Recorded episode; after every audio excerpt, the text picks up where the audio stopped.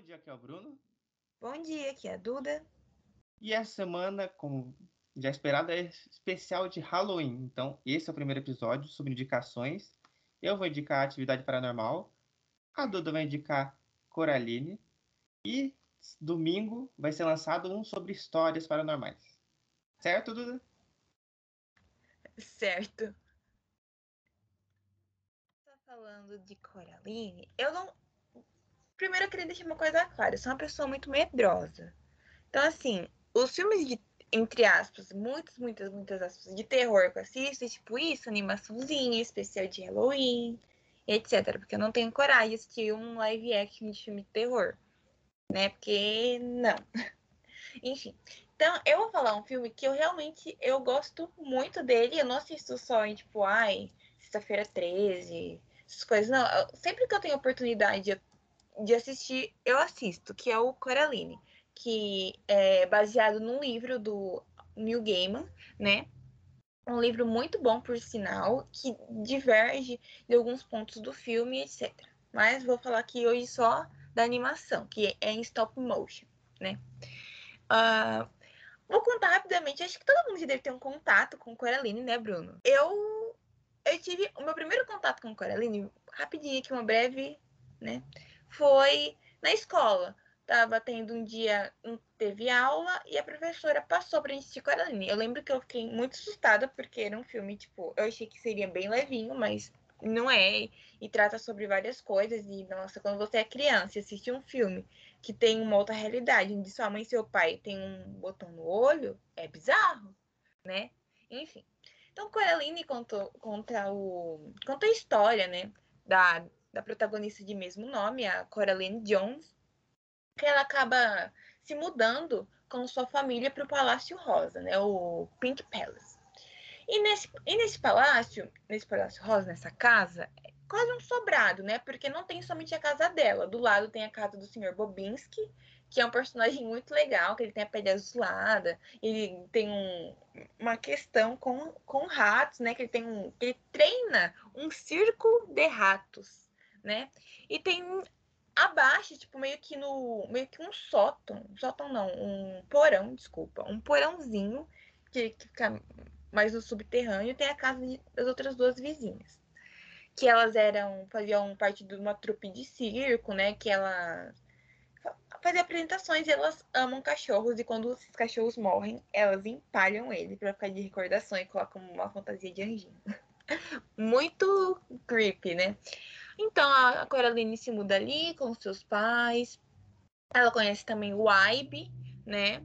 E que é um menino que sempre que ela tá em algumas situações assim de curiosidade, que ela tá de, desbravando ali as redondezas do Palácio Cor-de-Rosa, ele aparece meio que tipo.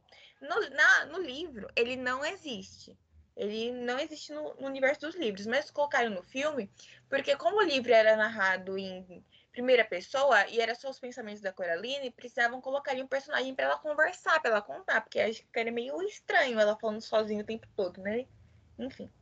Então tem ali o Ibe, e a avó dele era antiga proprietária do Palácio Cor-de-Rosa, né? Antes da Coraline se mudar. Então ele sempre que pode tá ali conversando com ela, e ele tem um gatinho ele meio que adotou um gato preto, né? Depois a gente vai descobrir coisas sobre ele, mas enfim. A Coraline é, tem ali uma relação meio que. Não uma relação familiar ruim, só que os pais delas são muito workaholic, são viciados em trabalho e não dão muita atenção para ela. E acaba que ela fica ali sozinha e ela fica pensando que queria ter um, uma família mais presente, porque a mãe dela não cozinha, quem cozinha é o pai, o pai cozinha super mal né? E ela queria ter uma família que a acolhesse melhor.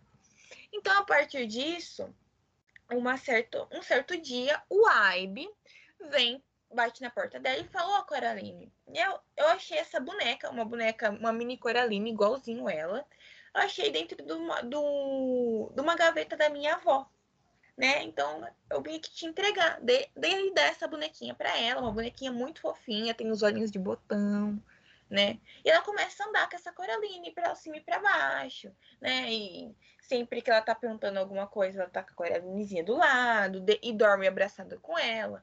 Então, a partir disso, começa meio que coisas estranhas acontecer. Ela acaba. Um certo dia, a mãe dela fala pra ela tá chovendo, a mãe dela fala: por que você não vai explorar mais a casa? Porque a casa é bem grande. Então, por que você não vai andar pela casa, fazer alguma coisa interessante? Aí ela acaba achando na sala de estar um que tá coberto com papel de parede, e ela acaba achando um molde, né, do que parece uma portinha. Daí ela pergunta para a mãe se ela sabe ali onde tá a chave, né, etc. Daí a mãe dela procura ali no, no chaveiro entrega para ela uma chave preta que é um botão, em cima é um botãozinho. Ela vai lá e abre. No que ela abre a portinha, tem, tem ali sua parede, tem ali o, os, os tijolinhos. Fica, ah, então não tem nada demais aqui. Quando ela vai dormir, ela vê um ratinho. Né? Ela acorda com o barulho de um ratinho, e nisso ela desce as escadas e vai lá até a bendita da portinha. No que ela abre, vira, se torna-se um túnel. E como é de praxe em filmes que tem essa coisa mais de um clima de terror, é óbvio que ela vai entrar, ela não vai trancar a porta, sair correndo e fingir que nunca nada aconteceu, né? Então ela acaba entrando ali e dá de cara com uma realidade idêntica dela. Só que tem um porém. A mãe dela, né? E o pai, eles têm botões no, no lugar dos olhos né? E ela acabou apelidando essa outra realidade como a outra mãe e o outro pai. E ali ela é amada, ela é querida, ela, ela come o que ela tem vontade, né? Que é torta, torta tortas, frango, comida fresca, comida realmente caseira, diferente dos pais dela, né? Que eles compram meio que fazem tudo pré-pronto, que é só tipo colocar no para descongelar e tá pronto. Então ela começa ali a gostar, né? Porque ela tem um carinho da mãe, ela tem um carinho do pai, são pessoas atenciosas para com ela, que demonstram ali ter um, um afeto, né? Por mais que os pais dela realmente a amem, só que não demonstra muito. Então ela começa ali se gostar, eles brincam, né? Eles, nossa, muito legal para ela. Aí ela acaba voltando e ela acha que tudo foi um sonho, né? Porque ela acorda, ela vai dormir no quarto dela no outro mundo, e quando ela acorda, ela tá na realidade dela. Ela acha que tudo, foi, tudo aquilo foi um sonho, etc. Ela quer testar novamente se é verídico, se tudo que ela passou foi realmente verdade. Então ela pega na noite seguinte um pouquinho de queijo e coloca umas migalhinhas no quarto dela para ver se os ratinhos que apareceram na noite anterior iriam retornar. E isso acontece, o ratinho aparece, leva ela de novo para outro mundo e ela ali ela novamente tem contato com a, com a, outra mãe, com outro pai, etc. Ela, ela, ganha presentes, né? Ela ganha roupas e ela descobre que tem o Aibe, o outro Aibe, né?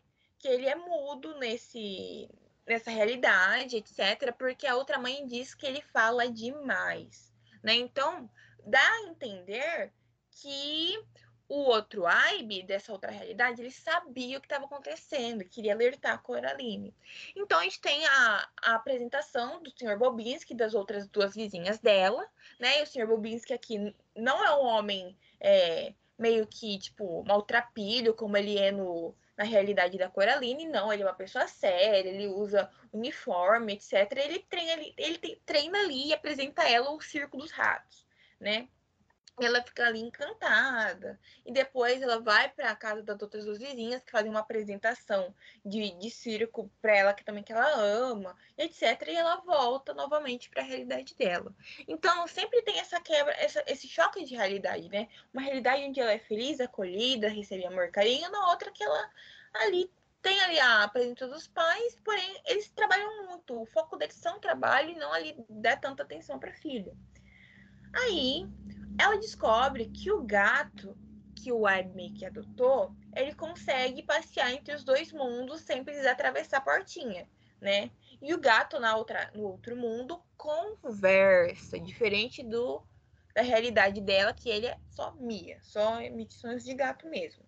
E ele vai meio que alertando ela com o passar do tempo, etc. Então, certo dia, o Aibe ele acaba indo, voltando na casa da Coraline e fala assim, ó, é, eu não sabia o que aquela boneca significava, é, eu quero que você me devolve porque minha avó tá me pedindo. Porque a, Carol, a, porque a Coraline, ela já tinha falado para ele, né, ó, então, eu fui no outro mundo com os meus pais, etc, né, dele meio que deve, provavelmente deve ter contado para a avó dela, para a avó dele, desculpa, E ele falou, então me devolve a boneca dela. Não quer fazer isso, mas ele acaba pegando, né? A boneca saindo correndo. Então, ela acaba novamente voltando para o outro mundo de madrugada. E lá a outra mãe faz a proposta. Se ela quer ficar eternamente ali com ela, então só tinha uma coisa que Coraline poderia fazer, que é dar os olhos dela, que em vez de ser olhos humanos, ela receberia os botões no lugar, né? E a Coraline inicialmente acha muito bizarro, né? Você ter que dar os seus olhos, porque depois nós vamos entender futuramente o que essa, essa questão dos olhos representa para outra mãe, né? Então a Coraline meio que inicialmente meio que dá uma recusa e fala, ah, não sei, acho que não, né? E ela sai correndo e volta para casa dela. Só que nisso, o que acontece? Ela acha que voltou para casa dela porque ela dormiu, né? Só que não, ela continua nessa realidade, ela continua nesse outro mundo. E ela acaba tendo ali é, dicas, né, do outro pai dela, que ela falou, ó, não é o que você pensa que é, né? Toma cuidado, e ele acaba sendo silenciado, né? Então, a partir disso, a Coraline, novamente, depois de muito tentar, ela consegue voltar para a realidade dela e acaba indo conversar com as outras duas vizinhas e conta meio que tá acontecendo.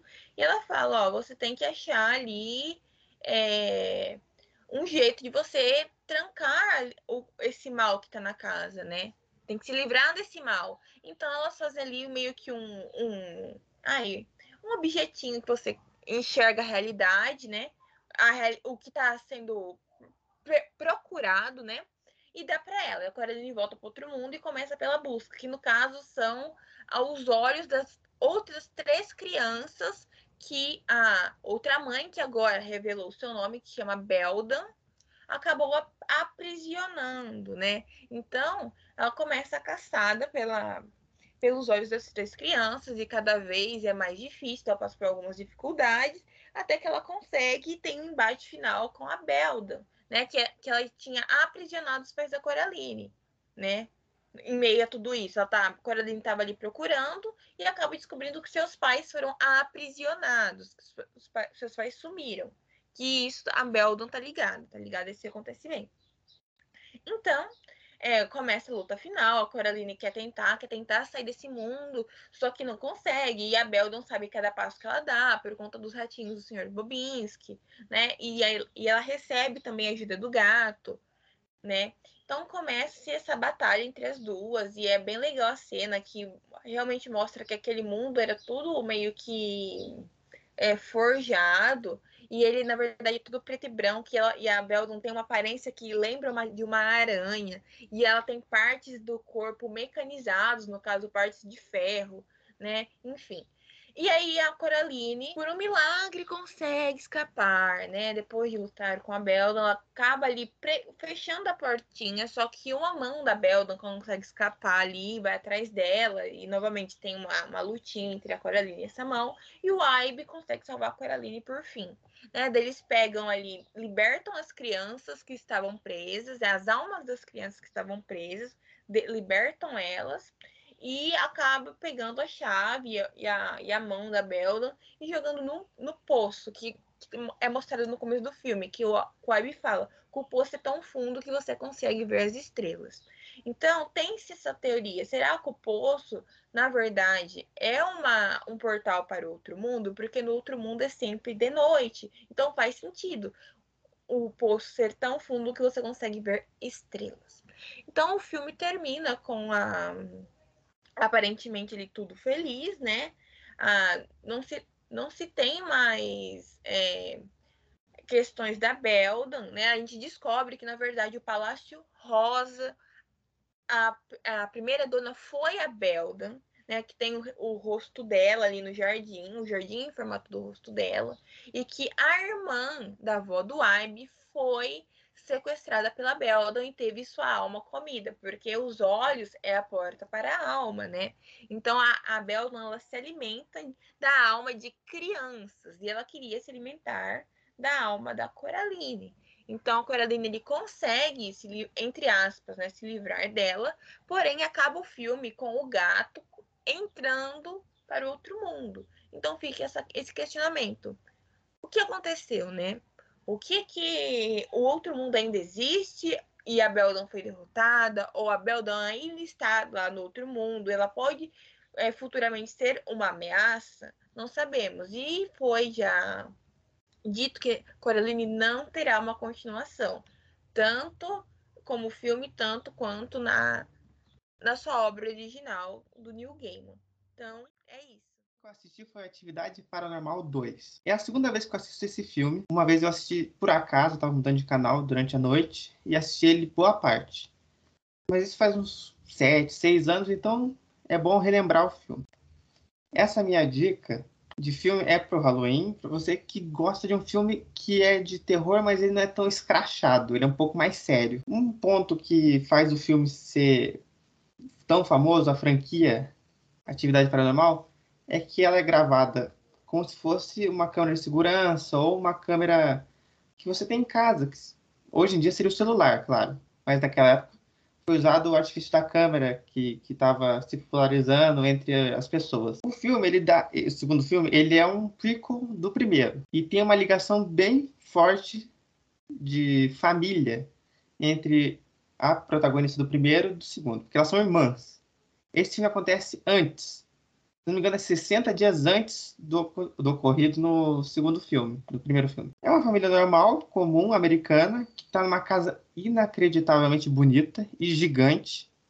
Eles se mudaram há pouco tempo e chegou um novo membro, que é um bebezinho chamado Hunter. Ele é filho da Chris e do Daniel. O Daniel já foi casado, a esposa dele já faleceu e ele tem uma filha já mais velha. Essa filha mais velha, a Ali, é quem leva a gente para dentro da casa. Mostra os lugares, é, pega a câmera e mostra tal personagem da família, tal pessoa, tal pessoa. O filme é mais sobre família do que fantasma. Pensando aqui novamente, ele é mais sobre o que você o, o que você acredita. Por exemplo, quando uma criança mais nova vem e fala que viu alguma coisa, você ah, deixa pra lá, que é uma criança, tem imaginação, imaginação forte. Aqui mostra que você tem que levar a sério caso uma criança ou alguém que você acha que tá brincando fala sobre fantasma ou coisa do tipo. Porque, tanto que a primeira coisa que acontece é mínima. Tanto que nem os personagens percebem. Quando o bebê Hunter tá na cadeirinha dele de, onde dá de comer pro bebê, e a mãe dele pega ele no colo e vai levar ele para outro canto da casa e a cadeirinha cai. No primeiro momento ela pensa que a cadeira caiu porque o bebê bateu a perna ou ele segurou, mas não. Pela visão da câmera de segurança é perceptível que foi do nada que caiu. Tem uma questão da câmera de segurança. Ela é usada depois que a casa deles são invadida. Só que ela é invadida e não é roubado nada. Isso que deixa também estranho, que mostra os, os diamantes, as joias, todos, tudo lá, tudo bem arrumadinho. Ele só foi revirado a casa e o porão também tem alguma coisa que está acontecendo lá. Não é revelado o que tem no porão, mas no primeiro momento mostra que ele tem um cheiro estranho e ele é muito abarrotado. Outra coisa que mostra é um, uma coisa que aconteceu no passado, fica implícito entre a, as duas irmãs, a Christie e a irmã dela, que é a protagonista do primeiro filme. Que a, as duas fizeram algum, alguma coisa envolvendo demônios ou espíritos. Isso fica bem claro numa conversa das duas na piscina. A primeira pessoa que vê algo ocorrendo na casa é a Christie, que é a mãe da família, entre aspas. Ela está cuidando do bebê, ela acontece isso a primeira vez, lá do carrinho, e depois ela acorda no meio da madrugada vai até a cozinha, a panela cai do nada. E aí você já começa a ver como que vai ser a representação do fantasma. Esse filme, o fantasma ele não aparece fisicamente como um monstro ou um efeito especial bizarro. Isso que é o, também um grande acerto do filme. Que muitas vezes você vai assistir um filme de terror e tem um monstro bizarro ou assustador e com muito jumpscare. Esse filme tem jumpscare, mas ele não é de pular alguma coisa na tua cara, esse tipo de coisa. Ele trabalha com uma coisa que acontece em toda, toda casa tem isso. Sons estranhos. Ou você tá de madrugada e escuta a geladeira é, fazendo barulho, ou o forro, ou algum bicho do lado de fora, na telha. Então, ele brinca com esses sons que todo mundo já escutou algum dia. Durante o filme, a Ali, que é o nosso avatar dentro da casa, ela também se depara com esses eventos paranormais dentro da casa. E, ela fica também impressionada quando a babá da família faz tá limpando a casa e começa a fazer e falar alguma coisa em espanhol. Segundo a babá, ela está espantando os espíritos ruins e trazendo espíritos bons. Só que num dia desses, o patrão Danny, que é o mais cético, ele é o papel cético da, da coisa. Ele não concorda com isso, ele aparentemente o que aparece ele é ateu e não acredita em nada, ele não gosta de ver símbolos. Ele manda a empregada embora. Só que depois que a empregada vai embora, a coisa fica mais impressionante ainda e os eventos são quase todo dia. Por exemplo, a vez que a Ali fica sozinha com o irmão dela, enquanto os pais vão jantar fora. Ela fica lá cuidando do bebê, tranquila, e vai assistir TV. Chega o namorado dela e ela resolve fazer a brincadeira do copo. Que já. Brincadeira do copo é, é o Ouija. Quase. É, é a mesma coisa. Você tem que colocar o dedo em cima do copo e o copo vai indo nas letras. E o namorado dela faz uma brincadeirinha só que depois eu começo a ficar sério e o, as palavras que se formam, a palavra que forma é caça. E hunter é caçador em português. E forma caça. Então já dá para ver o que o espírito quer. Ele quer o bebê. Depois que ela, o, o namorado dela vai embora, ela vai fica deitada no sofá assistindo TV e aí fica uma coisa mais visível do fantasma, mas ele não tem uma forma de pessoa ou forma de monstro. Ele é uma fumaça, ele é um vulto escuro. Outra coisa que provavelmente você já viu em qualquer lugar, em casa, ou algum parente já viu, que é vulto. E depois ela vai até a, a frente da casa e vê que a porta está aberta. E aí começa, acho que esse é o ponto que mostra que já é o que vai dar merda total. Porque ela escuta alguém chamando ela fora da casa, vê a porta aberta, vai lá fora e a porta tranca sozinha. E o bebê fica sozinho em casa. Junto com o cachorro deles também. Que no, dorme na, no quarto do bebê. Que eu não sei se é muito saudável para criança dormir com cachorro, mas é um filme. Depois a gente descobre. É, a Ali procura na internet e descobre que há um, um, uma, um pacto que faz com demônios que é para sucesso e que a dívida tem que ser paga com a alma do filho de um homem e a alma da pessoa que fez o pacto. E ela também descobre que o primeiro bebê da família da, da Kirsten, que é a madrasta dela, bebê homem, é o Hunter, o irmão dela. Então ela percebe que é praticamente isso. Alguém fez um pacto e alguém já a alma de alguém já foi pega, de quem fez o pacto, só que a alma, segundo a alma de uma criança homem, não foi.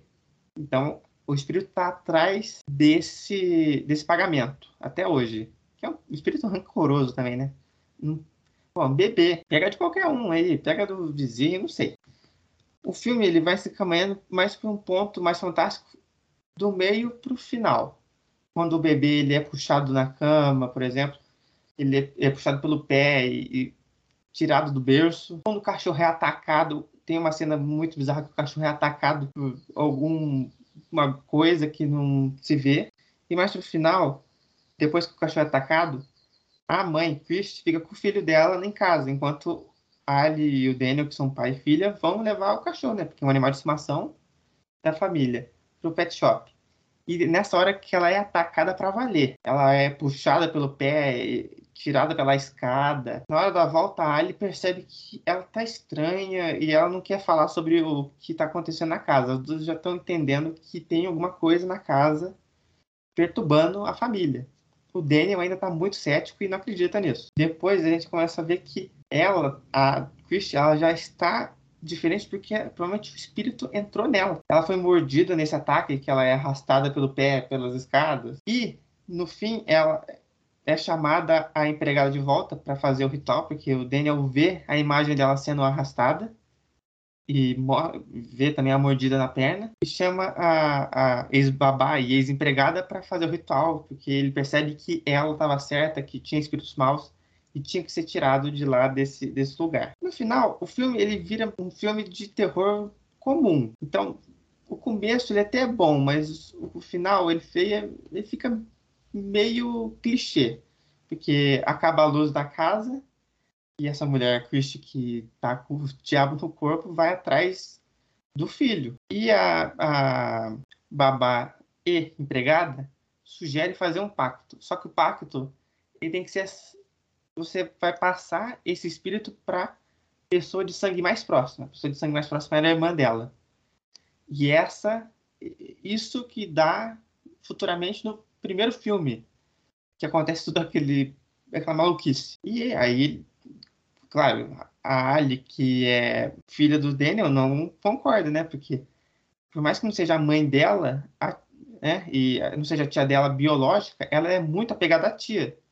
E sempre tratou ela bem, sempre, quando ia na casa, ela brincava com ela. Então, não concorda de primeiro, mas quando começa o bicho pegar pra valer mesmo, ela deixa pra lá e concorda. E aí tem aquela cena do porão, que é uma cena clichê, que ele tá no porão com o night vision da câmera, a visão noturna da câmera, apontando, tentando achar o filho que foi levado pro porão pela esposa com o diabo no corpo. E aí ele consegue pegar o bebê e pegar o crucifixo e encostar nela. E aí a gente não vê o que acontece, não vê o espírito saindo.